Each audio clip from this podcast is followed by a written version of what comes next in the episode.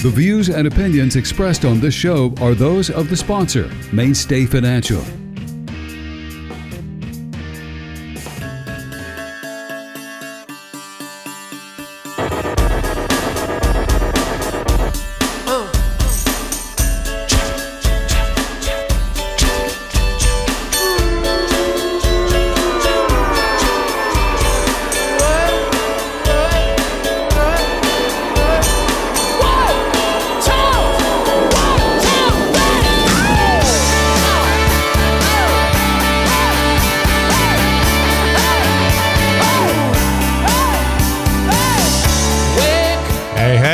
Good morning. Happy Tuesday. Yes, it is a happy Tuesday. I feel happy. Yeah. Katie, you feel happy? I'm happy. It's good weather today, huh? Gorgeous. Makes you So nice. remember Col- Colorado a little bit. Yeah. Yeah. Exactly. Hey, really, it was very nice this morning in the 60s. Yeah. It's supposed to go down in the 50s. I'm, I'm I'm ready for it. I am if too. You are Bring it. okay. That was a threat. okay.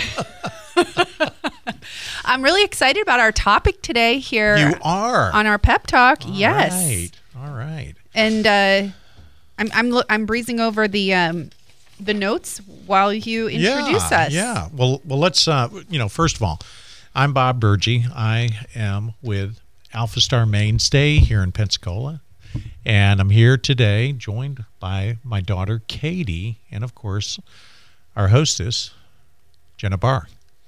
If you have any questions during the show or care to share a story or anything, just uh, give us a call at 850 437 1620. We'd be happy to take your call. You can also text. Yes. Please. Um, and, you know, uh, Jenna, any other ways to communicate?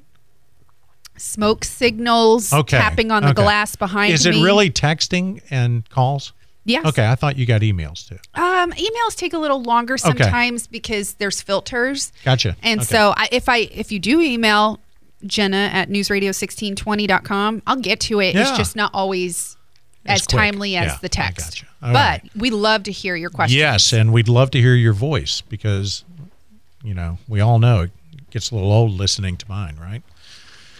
I'm not saying anything. Yeah, argue with about that. Okay. Right. Thanks. Yeah. Right. Yeah. All right.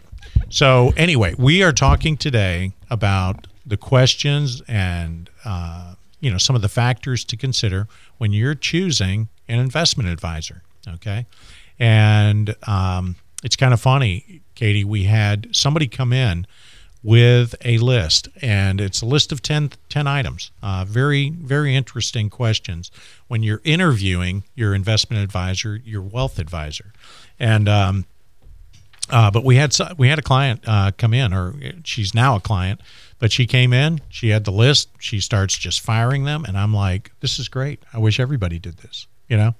But uh, ten great questions to ask your investment advisor.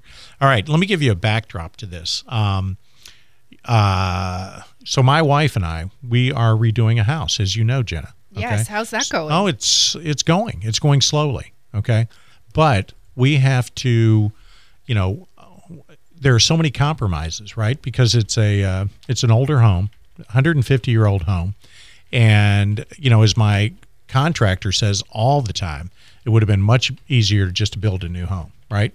And you know, but there's something about an old home. Oh, yeah. But uh, you know, when we had to choose our contractor, you know, we asked him a lot of questions. You know, it's a pretty important decision who you choose, especially in the world today, right? Correct. Um, so, what do you think? What what's the what do you think the most important thing when you choose any sort of contractor, an investment advisor, or somebody to, to do work for you? What do you think the most important um, criteria is? well, I automatically think of reliability. Yeah. For me, um, Right. they're actually going to do the job. How about what what do you think leads to reliability? What do you think? Um, I mean, Like consistency. yeah, Well, I, more more specifically, Katie, you got it. Yeah, this one Is it on the paper and I should Yeah. just cheat? Dang it. experience. I was trying to experience. be- I think oh, experience. is probably the most important thing. You know, have you done this before? Right, You know, right, of course. and uh, you know, you know, they're in our industry, and I'm not. I so don't so like know. asking how many years do you yeah, how how long have you done this? Um, a lot of contractors have a portfolio, like a photo album. You know, they'll show you right. everything It's they've not. done. I, I don't know if that's the most important. but Is that what you're thinking? But that's the because first. I was going to say, I mean, experience is great, but if you have somebody who's younger, who's how a- convenient. Okay, we've got two Sorry. 30 somethings. I know. right? I'm sorry. We're not coming Yeah. against you. I, Well, I let me didn't tell like you something. That Let- let me t- because it's not. Let me tell you something. Experience, favor. decades of experience, is huge.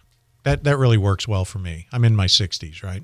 So Right. But and you build that trust, but Right. also even just like six months of experience and building trust and having, you know, the um, feedback or what is it called? Like Google ratings or, you know, That, that's what I say. Is like Yeah. a recommendation, reviews. reviews, You know, yes, yes. word But- of mouth.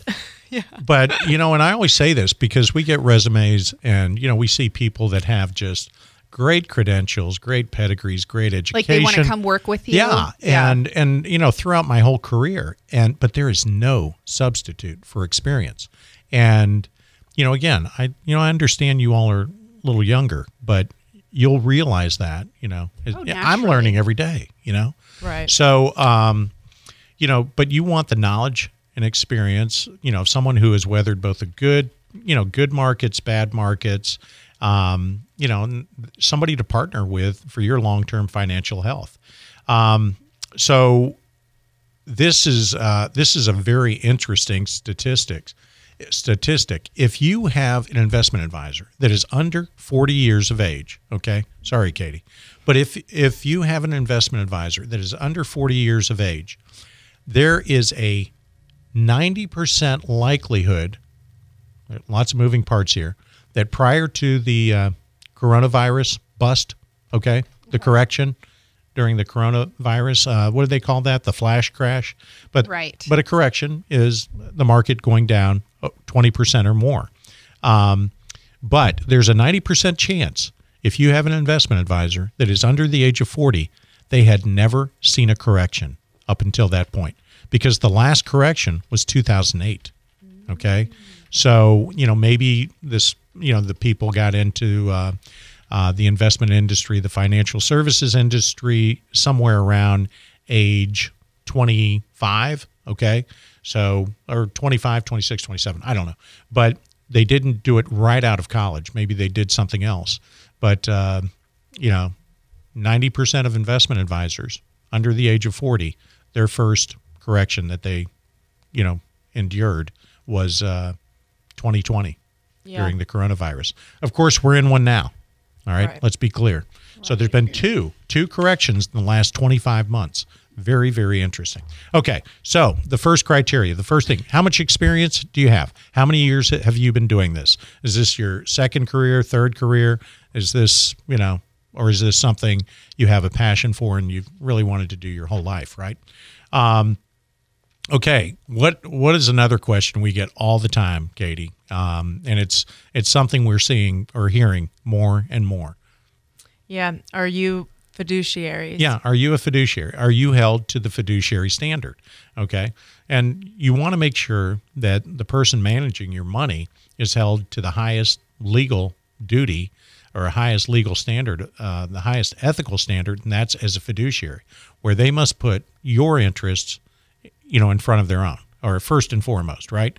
The interests of the client come first. Um, a fiduciary is required to disclose fees, compensation, any conflicts of interest, and are legally bound to make investment recommendations that are in their client's best interest. So that is, you know what? Arguably, Jenna, that's that might be the most important question. Are you a fiduciary? And what? or do or do you just execute trades for me? You know. Oh, okay. You know. Well, what happens Ask- if they're not? Yeah. Well, you Sorry. need you need to you need to find somebody else. Okay, so Wait, just, I mean, what, can you imagine? Bye, you're dead Can to you me. imagine hiring somebody that it does not operate in your best interest? Of you know, course. especially when it comes to your money.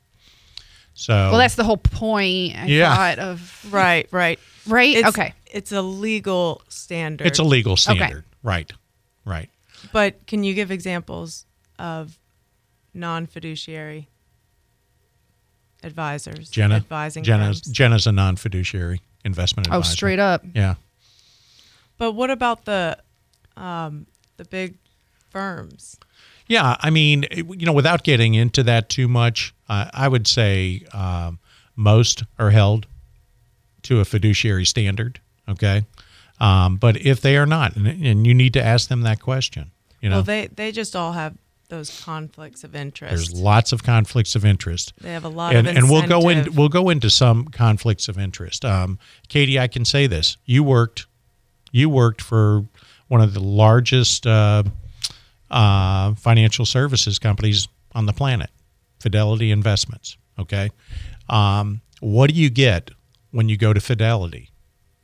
Fidelity mutual funds. That's right. typically. Are you going to walk out of there with anything else?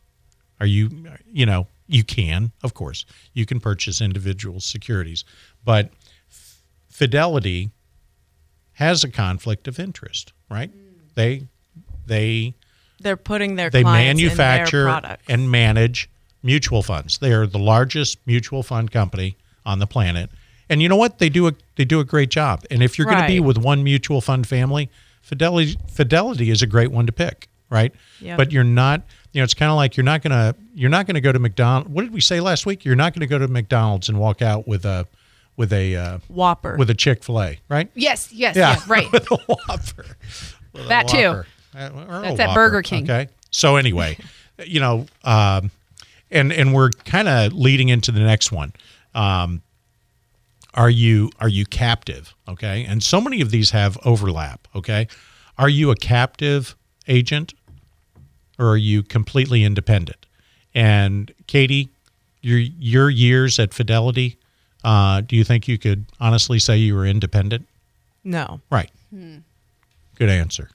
Okay, so you want to make sure that you're an independent um, uh, agent, you know, and that you have all investment choices at your fingertips, and not just, you know, whatever the company is in the big box you're working at. Right. Right. So um, that leads into the next one. Um, do you use proprietary products? Okay. Proprietary products, obviously. Fidel. eh, Why are we picking on Fidelity? Because Katie used to work for them. But Fidelity mutual funds are obviously proprietary products. Okay. Right. And you want to make sure that, you know, who you're working with, your investment advisor, is not only predisposed to proprietary products, but m- that may be the only thing available to him or her, right? Right. Is is to use the proprietary products. Okay, that's hard to say. Proprietary products. You did great. Thank you. That was good. Thank you very much. Uh, I don't get that often here. Um, I'm sorry. Can we back up real quick? Did we Yes. um, es- verify how we know that our investor is a fiduciary or no? Well, How do you verify? you need to ask. You need to ask. Do yeah. you have like a certif?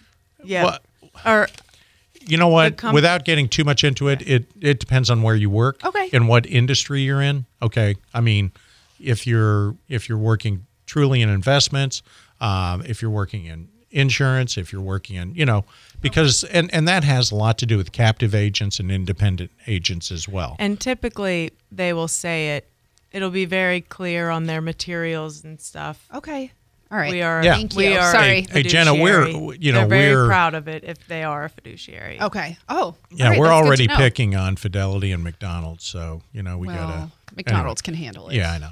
But uh, but anyway, okay. So we've talked about what what is that? We're on number four. That's Yeah. terrific.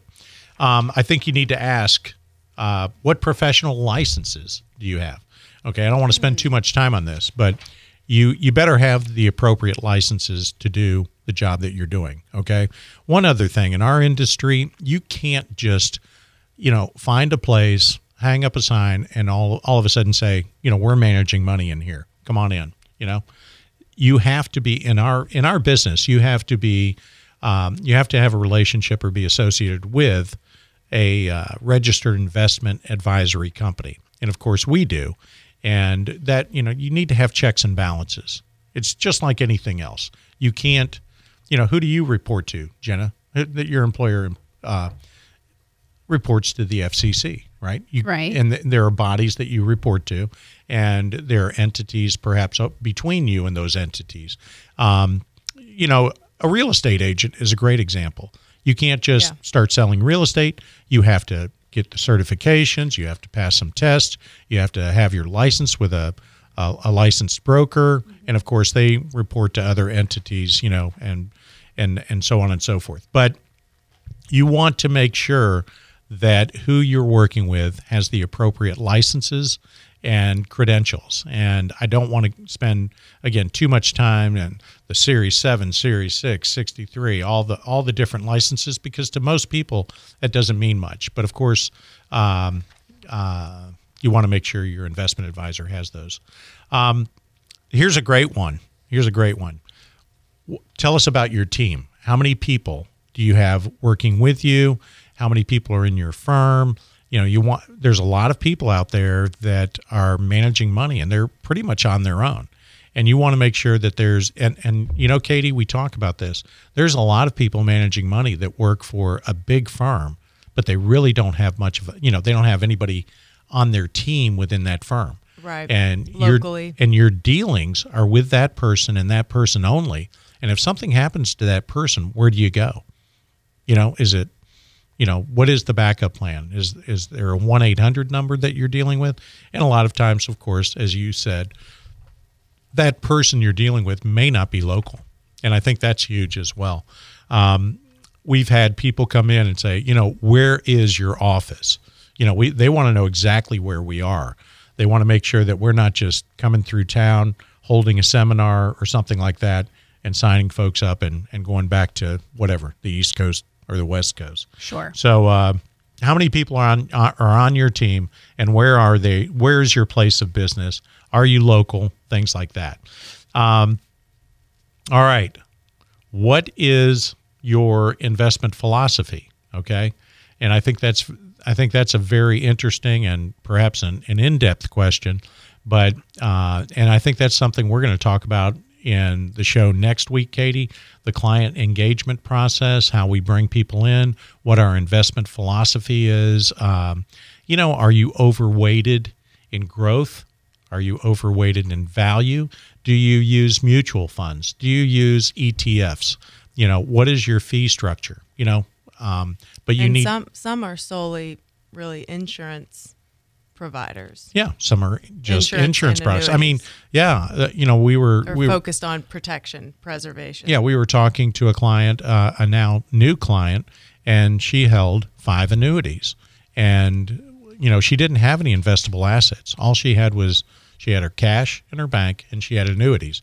And you look back, you see the the name of the firm, and you understand that that's what that firm um, peddles is uh, annuities, and you know you just want to make sure you have everything at your finger. You know, individual equities, individual bonds, mutual funds, ETFs. Yes, annuities may pay, play a role in one's in, investment portfolio, but uh, you want to make sure that you're not uh, painted into a corner with your investment advisor because they don't have they don't use all of these products and it's not part of their Right. investment philosophy. And some don't do any insurance products. That is you know, correct. they focus solely Just on the market. Solely on managed money. Yep. Solely on managed money. So it's, I, think it's good to have a combination. There is it's important to have a combination. both.